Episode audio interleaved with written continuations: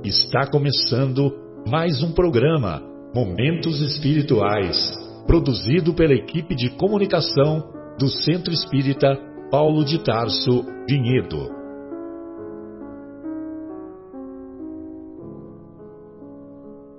Se guardas contigo o estigma do sofrimento, indagando pela solução dos velhos problemas do ser e da dor, se percebes a nuvem que prenuncia a tormenta e o vórtice traiçoeiro das ondas em que navegas, vem conosco. Estudemos a rota de nossa multimilenar romagem no tempo, para sentirmos o calor da flama de nosso próprio espírito a palpitar e morredouro na eternidade, e acendendo o lume da esperança, perceberemos juntos em exaltação de alegria que Deus, o Pai de infinita bondade, nos traçou a divina destinação para além das estrelas. Então, é, gostaria de dar o boa noite aí ao nosso querido João, depois ao Marcos, depois ao Leandro, e eu gostaria que vocês resumissem o, como foram as suas semanas, se vocês dormiram bem, se vocês estão bem alimentados, se vocês estão bem equilibrados do ponto de vista espiritual, se tem algum conflito e assim por diante, né? Vamos fazer a nossa autopsicanálise. Pelos próximos 45, 50 minutos. Pelos próximos 45 a 50 minutos. Boa noite, amigos. É, João falando. E é um prazer estar aqui sempre, né? Quer dizer, sexta-feira a gente conversar sobre o Evangelho, sobre Jesus. E na, na, primeira hora, né? E na segunda hora sobre Boa Nova, que é variações sobre o mesmo tema. Sempre variações sobre o mesmo sempre. tema. Mas enfim, é, então é um prazer enorme estar aqui. É, amigos, boa noite. boa noite a todos. Realmente é uma satisfação estarmos aqui reunidos entre amigos, entre os ouvintes também, os que estão ouvintes, os que estão ouvindo, para falarmos do Evangelho de Jesus e dessa bela obra da, da, do livro de Francisco Cândido Xavier, é, ditado pelo Espírito de opa Humberto de Campos. Humberto de Campos, é isso aí, Humberto de Campos. Belíssimo livro Boa Nova. Então, uma boa noite, que tenhamos aí um excelente programa, né? com muita luz, muita paz. Leandro, a sua autopsicanálise? Precisar de bastante tempo. Tá bem, tá bem alimentado? Muito bem, muito bem. Boa noite, queridos amigos. Mais um programa com muita alegria, né? muita felicidade em estar aqui entre amigos para falar do nosso amigo maior, né? Jesus sobre os seus ensinamentos, aprender mais um pouquinho, né? Nós que cada vez que lemos o Evangelho, que estudamos o Evangelho, aprendemos alguma coisa diferente, né? E hoje com duas leituras maravilhosas, uma delas o capítulo 18 de O Evangelho segundo o Espiritismo e na segunda hora o capítulo 9 do livro Boa Nova, como foi dito, duas leituras belíssimas, dois estudos belíssimos que teremos daqui a pouquinho. Então que seja um programa realmente cheio de luz e muita esperança para todos nós. Muito bom. Bem, então nós iniciamos a leitura aqui do, da passagem que dá início a esse capítulo, muitos os chamados, poucos os escolhidos, que inclusive vem na sequência do capítulo intitulado Sede Perfeitos. E sempre que, que a gente aborda o capítulo Sede Perfeitos, só vou fazer um comentário breve. É, eu me recordo que uma vez eu assisti uma, uma preleção de um expositor lá em Jundiaí, Elidinei o nome dele, muito bom por sinal, muito estudioso, e ele, ele desfechou o capítulo com um comentário que eu achei assim muito pertinente, foi muito, muito inspirador, né? Que é um comentário do que nós já dissemos aqui, vocês acredito que se lembra, que lembrar-se-ão, que é um pensamento do Bertold Brecht. Porque, evidentemente, que 80, 90 anos de existência não são suficientes para nós nos tornarmos pessoas perfeitas. A vida espiritual é uma só, mas nós temos várias experiências na carne e essas várias experiências na carne é que é que possibilitarão um dia chegarmos à perfeição, atingirmos a perfeição. Evidentemente que estamos distantes, mas também estamos distantes do nível de um Cristo planetário, evidentemente, mas também estamos distantes do, da época da selvageria que nós já ultrapassamos há muito tempo, da época das incivilidades. Ainda cometemos muitas incivilidades, mas já progredimos bastante, sem dúvida. Não só individualmente, como coletivamente. E, e aí ele desfechou esse capítulo com um pensamento do Bertold Brecht, que, que ele diz assim, que há homens que lutam um dia e são muito bons. Há homens que lutam um ano e são melhores. Mas há homens que lutam por toda a existência. Esses são imprescindíveis. Ou seja, isso vai, vai na mesma linha de pensamento do nosso querido Kardec, quando ele diz: reconhece-se o verdadeiro espírita e, consequentemente, o verdadeiro cristão pelos esforços que ele faz em domar as suas más inclinações e pelos esforços que ele faz para se tornar uma pessoa melhor. E isso, logicamente, que envolve luta, mas a luta interna, a luta dentro de nós mesmos para diminuirmos, pelo menos diminuirmos as nossas imperfeições.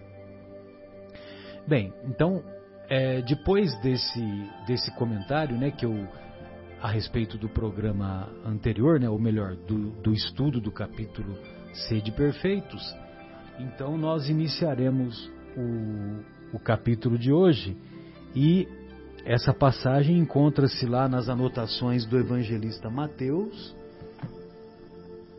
capítulo 22, versículos de 1 a 14. Então, assim diz o Mestre. Falando ainda por parábolas, disse-lhes Jesus: O reino dos céus, ou seja, a obra divina no coração do homem, o reino dos céus se assemelha a um rei que, querendo festejar as bodas de seu filho, despachou seus servos a chamar para as bodas os que tinham sido convidados. Estes, estes, porém, recusaram ir. O rei despachou outros servos com ordem de dizer da sua parte aos convidados: Preparei o meu jantar mandei matar os meus bois e todos os meus cevados. Tudo está pronto. Vinde às bodas. Eles, porém, sem se incomodarem com isso, lá se foram, um para a sua casa de campo, outro para o seu negócio. Os outros pegaram dos servos e os mataram, depois de lhes haverem feito muitos ultrajes. Sabendo disso, o rei se tomou de cólera e, mandando contra eles seus exércitos, exterminou os assassinos e lhes queimou a cidade. Então disse a seus servos: O festim das bodas está inteiramente preparado. Mas os que para ele foram chamados não eram dignos dele. E depois às encruzilhadas e chamai para as bodas todos quantos encontrardes. Os servos então saíram pelas ruas e trouxeram todos os que iam encontrando, bons e maus. A sala das bodas se encheu de pessoas que se puseram à mesa. Entrou em seguida o rei para ver os que estavam à mesa e, dando com um homem que não vestia a túnica nupcial, disse-lhe: Meu amigo, como entraste aqui sem a túnica nupcial? O homem guardou silêncio. Então disse o rei à sua gente: Atai-lhe as mãos e os pés e lançai-o nas trevas exteriores. Aí é que haverá prantos e ranger de dentes, porquanto muitos há chamados, muitos são chamados, mas poucos escolhidos.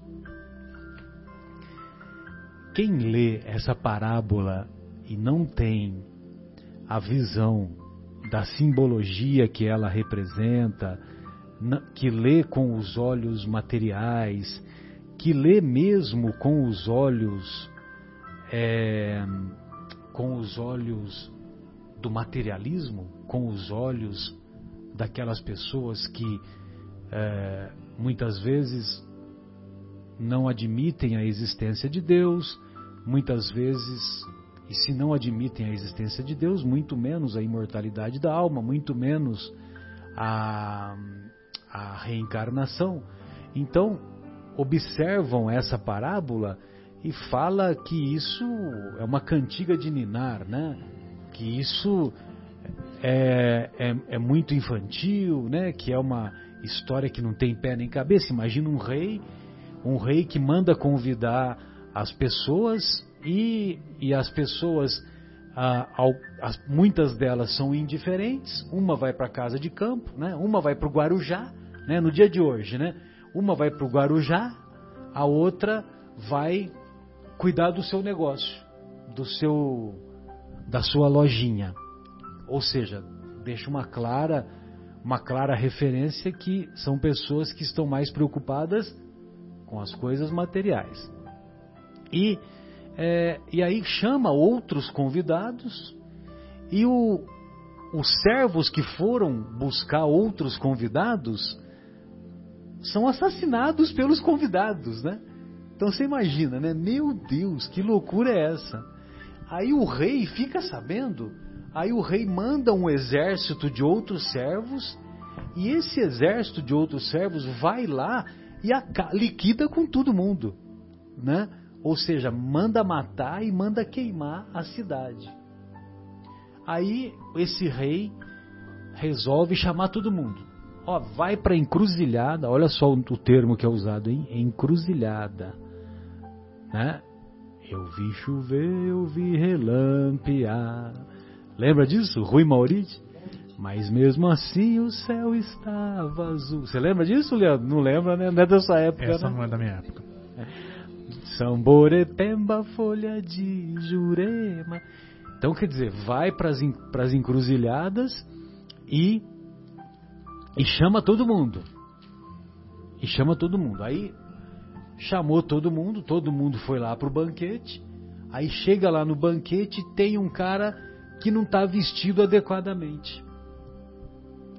E o, o rei põe o cara para correr joga nas trevas exteriores, manda o cara ata as exatamente prende as mãos e os pés. Que rei cruel é esse, hein? Mas será que Jesus está falando só de um rei que às vezes é generoso e às vezes é cruel? Ou Jesus está falando um pouco mais? Certamente que Jesus está falando um pouco mais. E que nós fizemos esses comentários, evidentemente, fizemos esses comentários é, só para chamar a atenção como era o objetivo da parábola, né? As parábolas que o mestre nos deixou têm como objetivo nos fazer pensar e buscar o entendimento mais profundo. E são histórias que atravessaram séculos, não atravessaram séculos despropositadamente atravessaram séculos com uma finalidade. Então, nós vamos observar que Jesus está falando um pouco mais. E quando ele diz que o reino dos céus se assemelha a um rei que queria festejar as bodas de seu filho, as bodas representam o casamento, a união, a fidelidade que nós devemos ter com Deus. Lembram-se do capítulo Fidelidade a Deus que nós estudamos algumas semanas atrás? No Boa Nova? Na obra Boa Nova, teve um capítulo Agora eu não me lembro se foi o diálogo com Bartolomeu, ou com qual apóstolo que foi, ou com o Tiago, filho de Alfeu. É. Fidelidade a Deus, capítulo 6, fidelidade a Deus. E quando nós, filho de Alfeu. Sexto, isso aí. Então foi o diálogo com, com o Tiago, filho de Alfeu. E então, essa, essas bodas, esse casamento, é um casamento de cada um de nós com Deus. E casamento real significa fidelidade, significa ter como, como princípio fidelidade. E fidelidade, lealdade é diferente de fidelidade. Lealdade. Então, por exemplo, é, os cavaleiros lá do, da Idade Média, eles juravam lealdade ao rei. Então, eles ju juravam serem leais àquele rei.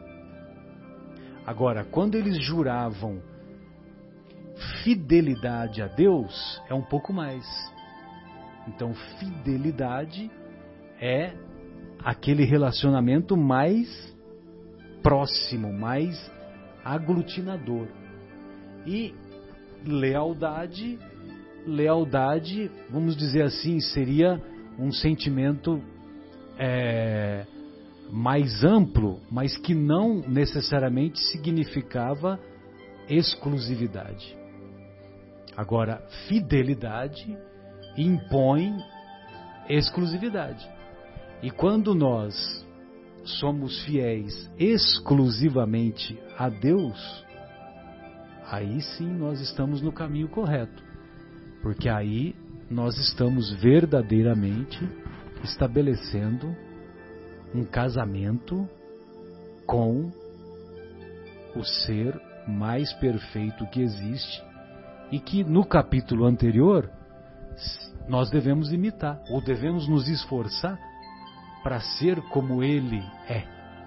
Sede perfeitos, como perfeito é vosso Pai celestial. É, vem de encontro assim, cada vez é, quanto mais fiéis nós somos fiéis, nós somos a Deus, né? Mas mais também nos afastamos de Mamon. Então parece que tem uma sequência, né? O, o Evangelho, né? que é o, que fala sobre não servir a Deus. A não à toa tem a né? sequência. Né? Tem uma sequência bem, bem lógica que nos leva a refletir também, né? Né? Servir a Deus ou a Mamon. Né? Não se pode servir os dois é, um, se você se aproximar de Mamon, se afasta de Deus. Se aproximar de Deus, se afasta de Mamon. E aí vem na sequência o ser de perfeitos, e agora muitos os chamados e poucos os escolhidos, né? E o capítulo seguinte qual é? Seguinte, vamos ver aqui. Capítulo seguinte qual que é? É Décimo nono, atenção, atenção. O Trabalhador. Não, não é o trabalhadores da última hora. Trabalhadores é, é o 20. É o 20. A fé que transporta montanhas. A fé que transporta montanhas. A fé que Então, transporta a o casamento, casamento do filho com o pai, né? O filho, o- pai aí seria Deus, né? As Sim. bodas. Então seria o casamento da individualidade nossa, da criação de cada um, o Criador. de cada espírito, né? De cada espírito é o casamento de cada espírito com Deus. Uhum. Então, fidelidade a Deus. A fé que transporta montanhas, o- a fé é diferente de acreditar. Sim.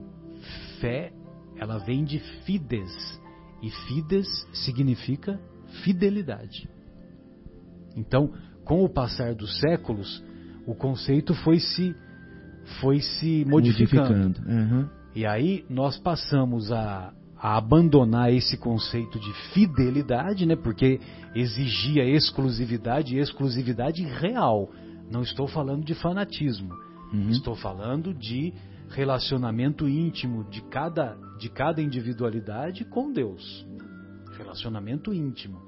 E Deus sabe o que se passa em secreto de nossos corações, de cada um de nós. Uhum. Então, o relacionamento que, que se refere, quando a gente fala fé, é fidelidade a Deus. A Deus. Muito legal. Então, não é no sentido apenas de acreditar. Tem muita coisa que você acredita hoje e deixa de acreditar amanhã.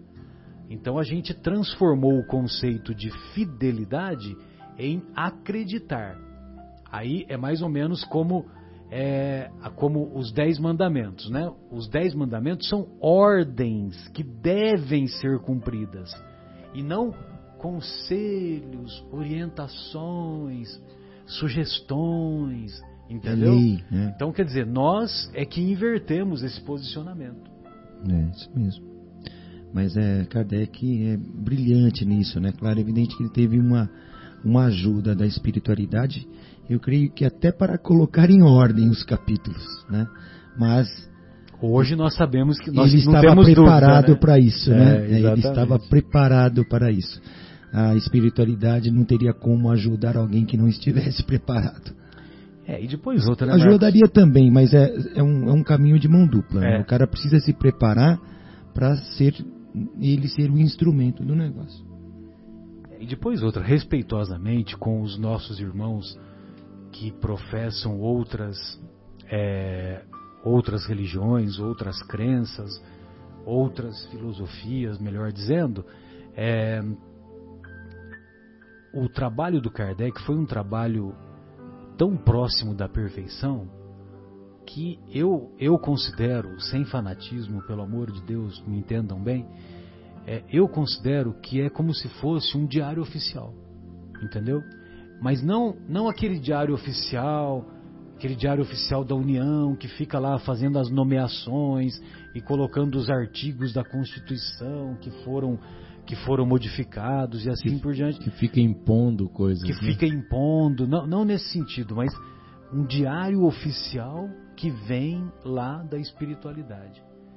Tanto é que nós estamos aqui estudando, já tem 150 anos a obra, né?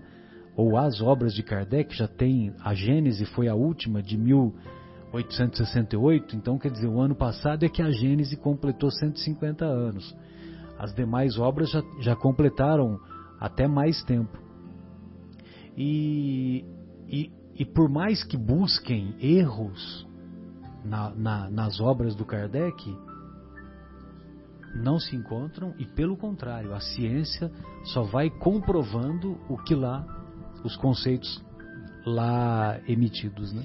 E, inclusive, assim, é muito impressionante né, a atualidade, a forma como ele trata, quer dizer, é, é muito impressionante. Eu fico também muito impressionado com isso, né, lendo os textos né, do, do Evangelho e tudo mais, que assim, parece que foi escrito agora, recente, né? E a gente tem que parar para pensar esse negócio, toda essa obra ser escrita lá há mais de 150 anos. É, é, era um outro estilo de vida. Né? Era uma outra, outro tipo de vida. Né? né? As pessoas andavam de carruagem, né? E, né, quer dizer, não tinha nada desse, desse nosso estilo não atual. Não tinha internet. É, não tinha internet, não tinha telefone. Então, enfim, era, era uma coisa, quando a gente para para pensar nesse tempo todo, inclusive é, eu, né, eu já comentei outro dia, estou lendo na né, revista Espírita, né, que foi publicada lá de 1858 até 1868 também, né? 69. 69. Que foi o ano que ele abandonou o corpo, né? Ele, ele abandonou o corpo em 31 de março de 1869. E, e a revista do mês de abril já estava pronta. Uhum. Já estava pronta. Que beleza. Então, e aí a própria revista, ele comentando, né? Ainda hoje eu estava lendo um pedaço lá, é, comentando aí sobre artigos que eram publicados em jornais, né? As pessoas contestando, e era de uma, de uma forma lá né, bem antiga, assim, agora os livros, por exemplo, o livro dos Espíritos, né? E, e o Evangelho, por exemplo, é muito impressionante a atualidade, né, né Marcelo, né, né pessoal? Eu fico sempre muito impressionado. Como atual é o Evangelho, né? E o Evangelho tem mais de dois mil anos. Como atual são os dez mandamentos contidos lá no, naquelas famosas tábuas da lei. Então, porque é, esses são, né, essas traduzem a lei de Deus, né? Exato. São, as que mudam são as leis dos homens. Essas sim, tem que ter lá o congresso para ficar revisando todo dia. Exatamente. Mas as leis de Deus são imutáveis. Né? E elas são dirigidas, são imutáveis também porque são dirigidas ao espírito. E o espírito e o espírito não é não é dependente da matéria. O espírito, esse ser pensante que habita o corpo de cada um de nós, esse ser pensante com consciência individualizada, esse ser pensante, quando o corpo para de funcionar, ele continua existindo e continua é, existindo em outra dimensão, é, que, não, que no momento não, não pode ser visto aos olhos humanos, a não ser por poucas pessoas, que são chamadas de médiums, e que respeitosamente, é, respeitosamente nós contradizemos os nossos irmãos materialistas, os nossos irmãos ateístas, porque tem até um pensamento, não sei se vocês, vocês viram, acho que vocês viram, né? É, aquele Stephen Hawking, Stephen Hawking, né? Que, que vivia na cadeira de rodas, um catedrático, professor lá de. Agora eu não me lembro se é americano ou se é de Londres, acho que é de Londres, né? Inglês, né? Isso. Então, e ele de uma mente impressionante, né? Uma inteligência brilhante Aí, só que materialista. Materialista e evidentemente ateísta. Aí, num determinado momento, ele escreve que. É britânico isso. É britânico, né? A religião é um conto de fadas para quem tem medo do escuro. Aí tem um outro pensador, John Lennox, uma coisa assim, que é um filósofo, só que é um filósofo cristão. Aí ele rebateu esse pensamento do Stephen Hawking, dizendo assim: o ateísmo é um conto de fadas para aqueles que têm medo da luz. O ateísmo é um conto de fadas para aqueles que têm medo da luz.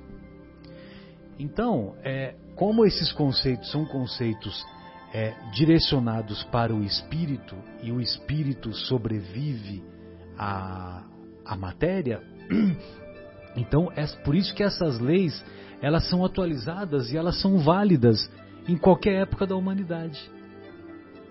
Talvez por esse motivo que num determinado momento nós vamos encontrar aquele conceito do Kardec que ele diz que fé inabalável somente é aquela que pode encarar face a face a razão em todas as épocas da humanidade. Quando você tem o pensamento, quando você tem a posse dos princípios, dos princípios básicos da doutrina espírita, Deus, imortalidade da alma, é, comunicabilidade com os espíritos, reencarnação e vida em outros planetas, quando você tem esse tipo de pensamento, então você pode encarar face a face qualquer época da humanidade os mais diferentes os mais diferentes tipos de problemas. E, e ainda hoje estava lendo lá, assim, é, é, muito impressionante a certeza, né, a fé do Kardec, essa certeza que ele tinha. E ele, é, por exemplo, ele, quando as pessoas, vamos dizer, alguém buscava tentar estudar, fazer uma crítica mesmo por não estar entendendo, né, vamos dizer, de uma forma, ele, ele dizia, responsável. É, e aí ele, ele, vamos dizer, é, ele se dignava a, a, realmente tentar explicar. Inclusive hoje, no texto que eu estava lendo lá, ele, ele chamou de irresponsável um lá, porque ele falou assim, se ele realmente estivesse a fim de discutir o assunto, de entender o assunto, poderia vir nos pedir explicação e nós teríamos a maior boa vontade de conversar com ele. Acho, acho uma, uma ah, uma grandeza. Uma superioridade, né? uma grandeza espiritual maravilhosa. Eu, eu, a hora que eu estava lendo isso hoje, eu falei, nossa, que, que camarada especial, né? Pelo amor de Deus. Ele falou, e, inclusive assim, não fica nem, com nenhum receio de dizer que o cara, ele é irresponsável. Inclusive o seguinte, que assim, que não é pra gente, ele estava dizendo para os leitores, né? É, que não era para os leitores se preocuparem, porque assim, ele, ele é, ele, Kardec, né, era absolutamente indiferente né, a, a, ao cidadão né, que estava fazendo as críticas, se ele, se ele ia continuar naquela situação ou se ia passar a crer. Isso era um problema dele, do cara. Lógico. Né? Então, assim, e fala isso de uma forma tão clara, tão assim. É, serena, entendeu? De uma forma harmônica. Ele tinha, ele tinha tanta certeza, é isso que você acabou de dizer. Quer dizer, essa, essa, essa capacidade de enfrentar né, to, todas as, as, Se alguém vier de forma, vamos dizer, responsável, séria, querendo discutir, vai ser convencido. Porque se parar para pensar, olhar né, direitinho, não tem como, né? Não tem como. Até lembrando que Kardec era, além de, de tudo, um cientista também, né? Ele, acho que era um, era um seguidor do Mesmer, né? Então ele estudou muito o, o, magnetismo durante décadas, né? Quase 30 anos, 25, 26 anos estudando o magnetismo. E aí ele participou de uma sessão, né? De, de espiritualistas da época que me lembro, não sei onde eu li isso, que ele fala assim: tem algo inteligente aqui, né? acontecendo, que ele não entendia de onde vinha tal, mas ele via algo de muita inteligência. E aí ele começou a adentrar nos estudos espíritas e, e é, fazendo as comparações, mas é claro, cada um distante do outro, lembra também a trajetória de, de, de Saulo, né? Saulo era uma outra pessoa. Kardec também era nesse sentido e tornou-se um defensor e um assíduo e um, um, um, um como se diz, ele catalogou ou esta obra ele colocou em ordem, ele escreveu, codificou, né? codificou. Por isso que ele ficou obrigado. conhecido como codificador. Codificador. Brilhantemente sendo uma, uma pessoa anteriormente, digamos assim, um cientista, quase um cético. Né? E eu acho que a espiritualidade precisava de alguém como ele. Né? Como foi convocado o Saulo naquela época, precisava de alguém como ele para fazer a diferença. Convocar uma pessoa certa, o Kardec foi preparado para fazer o que ele, foi, que ele fez. Né? Porque ele já veio de outras épocas se preparando, se preparando, se preparando era ele que tinha que ser, foi convocado. Sem dúvida. Não, e, e, e, quando você analisa também o Evangelho de Jesus, né, João e amigos, é, aquele exemplo que, que eu falei, né, do, da atualidade, né, é, que num determinado momento ele diz que os servos foram buscar os convidados e, e, e os servos disseram: é, Preparei o meu jantar, mandei matar os meus bois e todos os meus cevados. Cevados são os, é o porco gordo, né? O porco já engordado, o né? O animal engordado para o abate, né? É, o animal engordado. E tudo está pronto. Vinde às bodas, né? Ou seja, venha para o meu casamento, né? Com o casamento espiritual, entendeu? Vamos valorizar as coisas espirituais. Venha, venha para o meu lado. Usufruir, né? Venha usufruir. E eles, porém, sem se incomodarem com isso, lá se foram. Um para o Guarujá, ou para Campos do Jordão, outro para o seu negócio. Né? O seu negócio, você pode entender Avenida Paulista, pode entender 25 de Março, pode entender a região central ali de Campinas, né, que tem muitos negócios, né? Aqui no distrito, aqui em Vinhedo, né, tem várias empresas, entendeu? Ou seja, nós, nós, e, e esse convite, olha que interessante, né? Esse convite é um convite que, que é barato e é a viagem mais curta que existe e mais importante, que é a viagem para dentro de si próprio. E nós nos recusamos a fazer essa viagem para dentro de si próprio e vamos para fazer e vamos fazer essas viagens a alguns quilômetros, a algumas às vezes do outro lado do oceano e assim por diante. É bom dar plantão para mamão. Né? E então eu tava é engraçado assim, eu tava vendo que assim é uma pergunta né, que sempre vem assim na mente, né? É, para que, que a gente encarna, né, Eu estava lendo, assistindo agora há pouco lá uma palestra lá do do Dr. Sérgio Lopes, lá nosso querido lá do Gaúcho. Pelotas. É, e ele estava dizendo, a gente encarna para a gente aprender a se relacionar. É, que coisa legal isso, né, Marcelo? para a gente aprender a se relacionar, porque a gente não sabe, né? Então ele estava falando uma palestra sobre perturbações e assim, as, e a gente carrega as perturbações em função do, dos no, das nossas sintonias, né? E aí, igual você está falando, tá, tinha lá um convite maravilhoso para uma festa de casamento lá, que é para esse, né, para os convidados se unirem a Deus, né? E eles preferiram ir para a lojinha, ir lá, né, dar plantão para Mamon. E eles, digam-se de, digam de passagem, eles somos nós, né? Então, eles somos nós. Somos nós que, é, até hoje, né? Quantas vezes. Nós, gente, eu estou brincando, né? É evidente. É, e quantas vezes a gente se perde aí nessa questão? Né? É, quantas vezes a gente valoriza mais as coisas né, do dia a dia?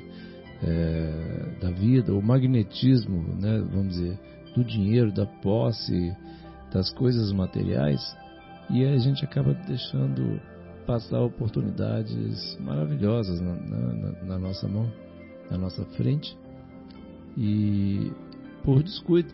Então a gente precisa estar atento, saber, saber entender, saber enxergar, né, reconhecer esses chamados aí para a gente é, quando a gente está sendo chamado para essas festas que são diariamente várias vezes, né? E aí a gente prefere dar plantão lá com o mamon ao invés de ao invés de conseguir aquela sintonia mais mais profunda com Deus, né? Que é onde vamos dizer que traz aquele conforto, aquele consolo aos nossos corações, das, no, das nossas dívidas, das nossas dificuldades, aliás, né? Quantos convites nós já nos recebemos, né? É. Para as bodas. Pois é, quantas vezes. E recusamos. Vira, é, quantas vezes viramos as costas e matamos lá os, os, os que vieram nos convidar. É uma vergonha, né, Marcão? É, e, e, e, Deus tem nos convidado durante a história aí, né, até citado aqui no Evangelho, né, algumas, algumas é, encaram como sendo os primeiros convidados os hebreus, né, Marcelo? E, E acho que esses convites têm acontecido há milhares de anos, há milhares de anos, e a gente não tem atendido, a humanidade não tem atendido. Eu queria até um pouco antes, né, na Grécia, com os primeiros pensadores, aqueles, né, que também alguns foram é, vitimizados, pensando que eles estavam é, seduzindo crianças, enfim. Eu nem me lembro qual deles era o Aristóteles ou. o não, o Sócrates, né, Sócrates, que foi né? acusado de. Ele foi acusado de. de seduzir os jovens, jovens. né, a juventude e tal, entendeu? Ele foi. Mas não sedução no sentido sexual, né? Sedução de consciências, né? É, de e, desvio e, e, e ali mesmo já, já tinham essa, esses convites. Sim. O convite já era, né? Já iniciava nessa época. Mas foram vitimizados, né? Sim. E é aquela história, né? Nós vamos em busca do, do daquilo que o nosso querido Sérgio comentou, né? De que é que você fez referência, João. Nós vamos em busca do dos prazeres é, condenáveis, como diz Jesus, né, num determinado momento no Boa Nova, na obra Boa Nova, e, e o que caracteriza o hedonismo, né? Hedonismo com H é a busca incessante e perturbadora do prazer. Busca incessante e perturbadora. Então nós não nos recusamos, nós não nos furtamos de ir em busca das coisas para fora de nós, né? Nós não perdemos o controle muitas vezes. Estou falando no sentido é, de alimentação sem cuidado, bebida, sexo, droga, rock and roll, né? Como a gente diz aí, né? Na, o pessoal diz brincando, né? É, e aí a gente a gente vai atrás a gente vai atrás dessa busca incessante e perturbadora do prazer e não buscamos aquilo que realmente dá preenchimento ao nosso coração, preenchimento ao nosso íntimo, que são as coisas espirituais, que são aprender, que são buscar a superação das nossas imperfeições, que são a buscar corrigir as nossas imperfeições, buscar adquirir mais virtudes e assim por diante. E a questão, vamos dizer, da, da, daquela buscar entender e praticar da melhor forma o amor conforme pregado por Jesus, né? que é fazer a caridade. Né? Inclusive o nosso querido Sérgio Lopes ele estava dizendo aqui exatamente o quanto é importante, o quanto isso traz serenidade, porque ele estava comentando inclusive o seguinte, que a palestra era sobre perturbações. E até ele fez no início, Por isso que eu fiz a referência da, da, da busca incessante perturbadora do É, prazer. Exatamente. Não ele, não, ele fala inclusive de, de todos esses pontos mesmo até, né, que você comentou, fala inclusive das questões que hoje são é muito comum, quer dizer, o vício com relação à questão né, da, é, do, do cyberspace lá, né, do ciberespaço lá, que é o quanto a gente fica viciado né, nessas coisas de, de celular e computador, né? O quanto a gente precisa. Ele estava refletindo e passando lá isso, inclusive o seguinte, que a gente fica, a gente, eh, o errar, não é errado utilizar essas coisas, o errado é o desequilíbrio, né? Que a gente, a gente encarna para a gente ter o contato mesmo, assim, pessoal, não é para a gente ficar vinculado só a redes sociais, só contatos virtuais. Não, a gente precisa ter esse contato. Aí ele até brincou assim, já pensou se ficar é, roubarem um celular assim por um dia? Como é que fica? Começa o pessoal começa a tremer, tem tem é, sente mais problemas como do que aquelas pessoas quando se vamos dizer sentem a falta do álcool, né, de drogas. Quer dizer, existe existe doenças relacionadas a isso aí também. Né? Então, assim, é, e ele estava dizendo né, o quanto é, é, é, importante esse negócio. Aí ele fez a seguinte pergunta: se os, os problemas, as maiores causas de perturbações estão nas coisas exteriores ou nos problemas interiores? Né? E ele estava dizendo que assim, trazendo exemplos lá de quantas coisas que o, o grande problema somos nós, igual você comentou no início, né, Marcelo? E até ele estava falando, inclusive, assim, que, falando sobre o equilíbrio e o desequilíbrio. Usou uma, uma figura muito bonita. Que assim, a gente só consegue equilibrar quando a gente está em movimento. Usou o exemplo da bicicleta, né? Quer dizer, a menos que seja alguém assim muito especial que trabalhe em circo, né? Mas a gente só consegue equilibrar na, na bicicleta se estiver andando. Aí ele foi dando vários exemplos. É uma palestra muito bonita sobre assim o quanto é importante a gente estar em movimento para se equilibrar estar em movimento, por exemplo, com relação à questão de conceitos, a gente ir aprendendo, né? Ele deu exemplo, por exemplo, se um, um, cidadão, um velhinho que ficou lá, ele falou, ele usou o termo assim, né? Ficou parado mais de 50, 60 anos no tempo, não se modernizou, não buscou aprender, entender a mudança da sociedade e tudo mais, ficou desequilibrado, né? Se é um cara vivendo, vamos dizer, hoje, aqui, né? Que nós estamos aqui em 2019 vivendo lá os conceitos de né, 1950, é uma pessoa desequilibrada, né? Está fora da realidade, né? Então ele usou várias coisas assim, o quanto é importante a gente, ele, ele falou sobre a questão assim, o quanto é importante a gente estar em movimento para se equilibrar. E usou o exemplo da bicicleta, que é muito claro, é fácil da gente entender, né? Porque assim, ficar de bicicleta, vamos dizer, equilibrar na bicicleta sem andar é complicado, né?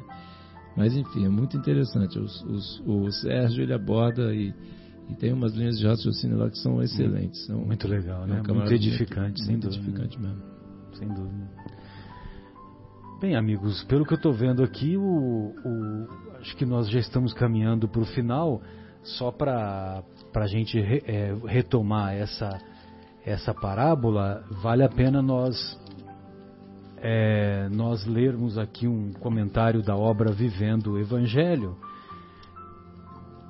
numa mensagem intitulada Chamados e Escolhidos. E o André Luiz, ele assim se expressa, se expressa. Socorra o faminto, mas não o torture com recriminações. Dê agasalho a quem precisa, mas não mostre má vontade. Ajude o necessitado de apoio, mas não exija explicações desnecessárias. Olha, eu vou te ajudar, mas você tem que melhorar, você tem que fazer isso, tem que fazer aquilo, você tem que se esforçar. É, você tem uma tem que ter uma contrapartida, né? Isso. Não pode, fazer isso, não pode fazer aquilo. É, exatamente. A gente faz condicionamentos, né? Oriente o irmão em dúvida, mas não lhe dirija palavras duras. É verdade, né? Muitas vezes a gente a gente dá orientação, mas nós falamos você tem que fazer isso, tem que fazer aquilo, né? É, põe o dedo em riste, né? Visite o amigo enfermo, mas evite a conversa inoportuna. Então você imagina, né? O cara foi operado lá de câncer, né? Do, intestino, e aí você vai lá e faz o comentário: olha, minha tia teve isso e ela não durou muito. então, quer dizer, é um comentário inoportuno, né? Então você tem que ir lá para demonstrar apoio, carinho e nem comente sobre a doença, nem comente. Você tem que ir lá para mostrar o seu carinho e a sua amizade, é, nada é, mais. Falta de caridade, assim, Falta né? de caridade. Pelo amor de Deus, né? Lógico que eu tô, tô exagerando no meu comentário, né? São poucas as pessoas que vão falar isso, né? Mas não é raro ter aquela competição de qual caso que é mais grave, né? Olha, eu fui, eu fui submetido a uma cirurgia e a, a minha cirurgia durou três horas. Aí vem uma outra pessoa, né, e fala: não, e a minha durou seis horas. Os médicos não sabiam mais o que fazer. Sabe? Uma coisa assim que não tem pé nem cabeça, né? Fica aquele campeonato de quem sofreu mais, né? É. E, não, e às vezes até, Marcelo, nem, nem só relativo à doença, mas também falar de assuntos desagra desagradáveis. né? Ah, que não sei, só falar de coisas assim, ah, ruins, é que tá tendo queimada não sei aonde, é o óleo que derramou não sei aonde, é, é ah, nossa, a economia tá, assim, você vai visitar um enfermo, pense em falar só coisas positivas. Coisas positivas. Só coisas boas, porque ele precisa. Sim, vai lá, leva uma flor, leva um livro, leva um, um uma fita de vídeo, uma fita de áudio, né? Alguma coisa assim, né? Ou, ou manda pelo WhatsApp, né? Porque agora não tem mais negócio de levar fita, né? Olha só. Alguma coisa Olha animadora, coisa né? antiga, né?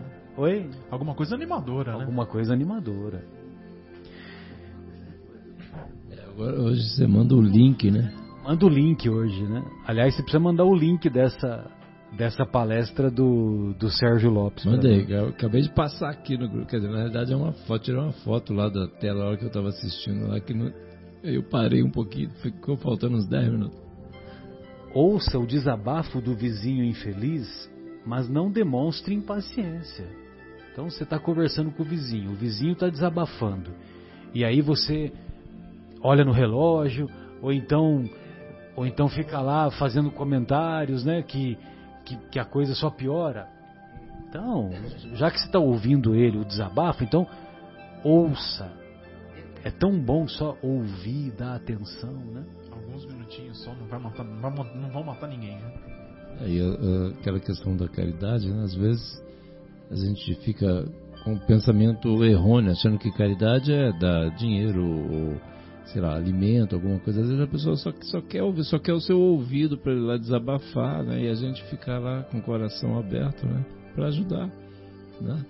Pra E é ajudar. tão simples, né? para ajudar. Não critique, auxilie. Exatamente. Né? O Emmanuel fala isso desde quando eu co- conheço, que eu tive contato com a doutrina. Ampare o companheiro impertinente, mas não haja com intolerância. Participe do grupo de assistência, mas não se deixe dominar pelo mau humor.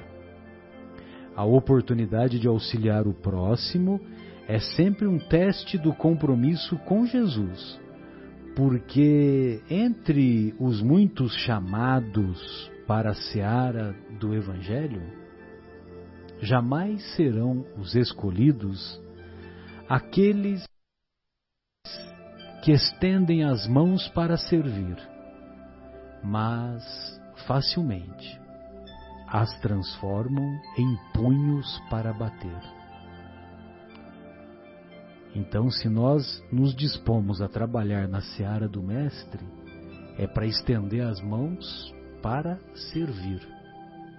E o Emmanuel diz que quem serve conquista. Conquista o quê? Conquista o seu mundo íntimo melhor, o seu espírito mais fortalecido, mais cheio de virtudes, Conquista a paz, né? conquista a paz íntima. Então, agora, se nós estendemos as mãos para servir e ficamos nessa de criticar, nessa de ter má vontade, nessa de, de ter mau humor, então nós estamos transformando essas mãos para servir em punhos para bater.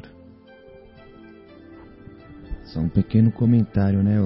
Tem a passagem: o filho do homem veio para servir, não para ser servido. Não para ser Quando ele lava o pé dos discípulos, um sinal de humildade É a simbologia. é a simbologia. Sim. É mais uma lição que o mestre nos dá, que é justamente essa.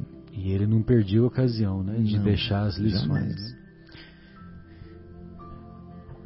Só, só para o pessoal que, os nossos queridos ouvintes aí, que eu falei da palestra lá do Sérgio Lopes, pra, não- eu passei aqui no grupo do WhatsApp aqui do, do programa, mas Aí você fala o título né, da Então, palestra. exatamente, o título é Sérgio Lopes, Busca do Equilíbrio frente às perturbações.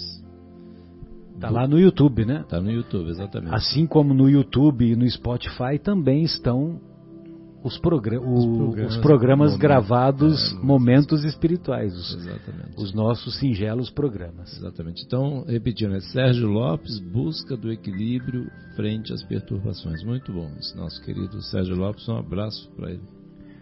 Então vamos fazer a nossa pausa musical e retornamos daqui a alguns instantes.